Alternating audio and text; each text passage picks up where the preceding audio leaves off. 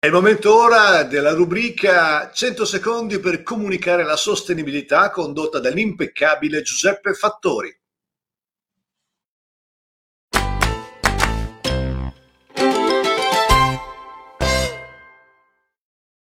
Buonasera, per la rubrica Comunicare la sostenibilità in 100 secondi abbiamo con noi il dottor Antonio Cianciullo, coordinatore di Terra, il canale dedicato all'ambiente di HuffPost. Lo intervistano Ludovica Romano e Caterina Bacigotti. Prego Ludovica. Salve dottor Cianciullo, la mia domanda è come è stato comunicato finora l'economia circolare in Italia? Bene, buonasera a tutti innanzitutto. E, beh, la, la risposta è che se ne è parlato tardi e in maniera lacunosa.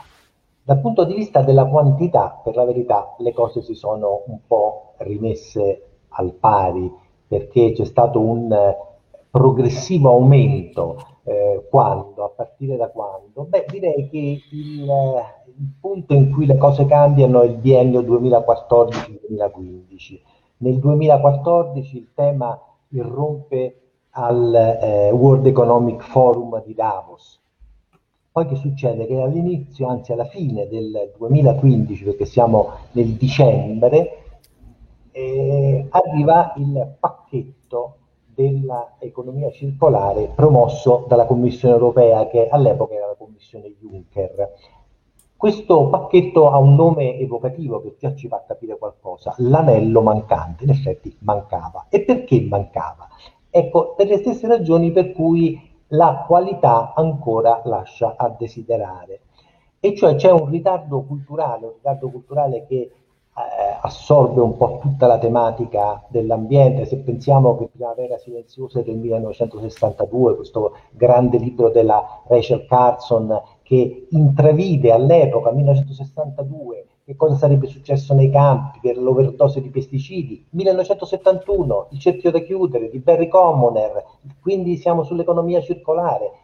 Siamo quindi a, a ben lontani no? a, agli anni 60 e 70 del secolo scorso. Eh, ci è voluto tanto tempo per, eh, per capirlo troppo.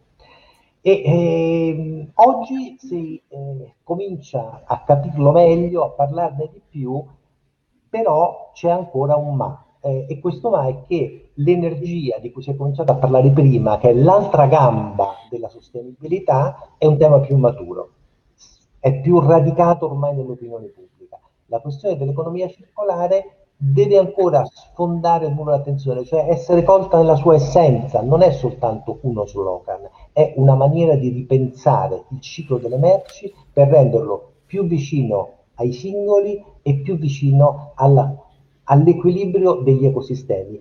Quindi serve ad aumentare il lavoro, serve a migliorare l'economia e serve soprattutto a farla durare nel tempo.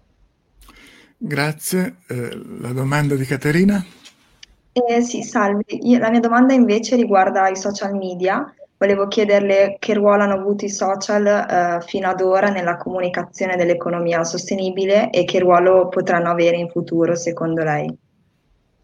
Beh, per la verità sarebbe più facile rispondere a questa domanda sui media tradizionali perché ci stanno più dati. Io mi sono anche divertito a fare un conteggio e ho preso l'ANSA per esempio e la prima espressione, espressione economia circolare, qua, pensate quando appare, appare nel 2003, soltanto nel 2003, una volta, un'altra volta nel 2005, 2004 niente, sei volte nel 2012, quattro nel 2013 e poi dal 2015 in poi c'è l'impennata, quindi non andiamo bene con i media tradizionali.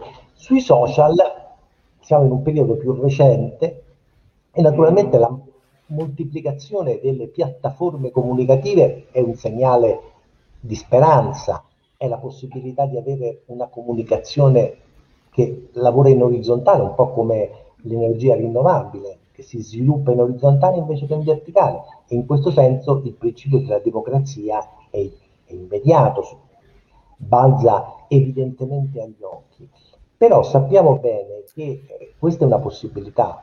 Poi ci sta anche un'altra possibilità che purtroppo è molto praticata ed è la possibilità di legata all'uso che centri di potere occulto e sono più occulti di quelli dei media tradizionali, perché i media tradizionali hanno un proprietario che può essere facilmente identificato.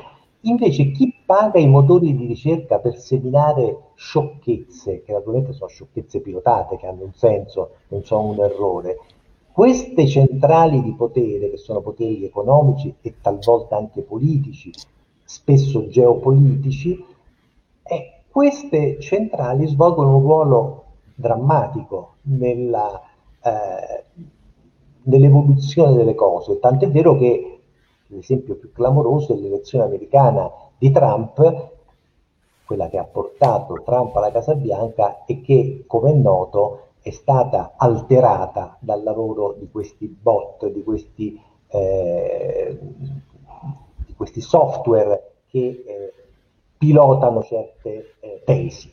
La questione ambientale è una delle tesi su cui c'è, molta, c'è stato molto lavoro sporco.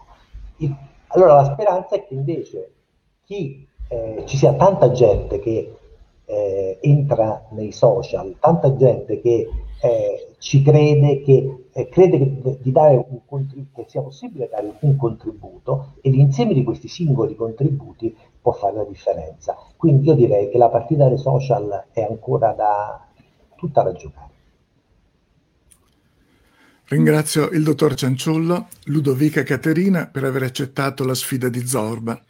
Per approfondire potete andare su marketingsociale.net slash Zorba. Vi aspetto alla prossima puntata.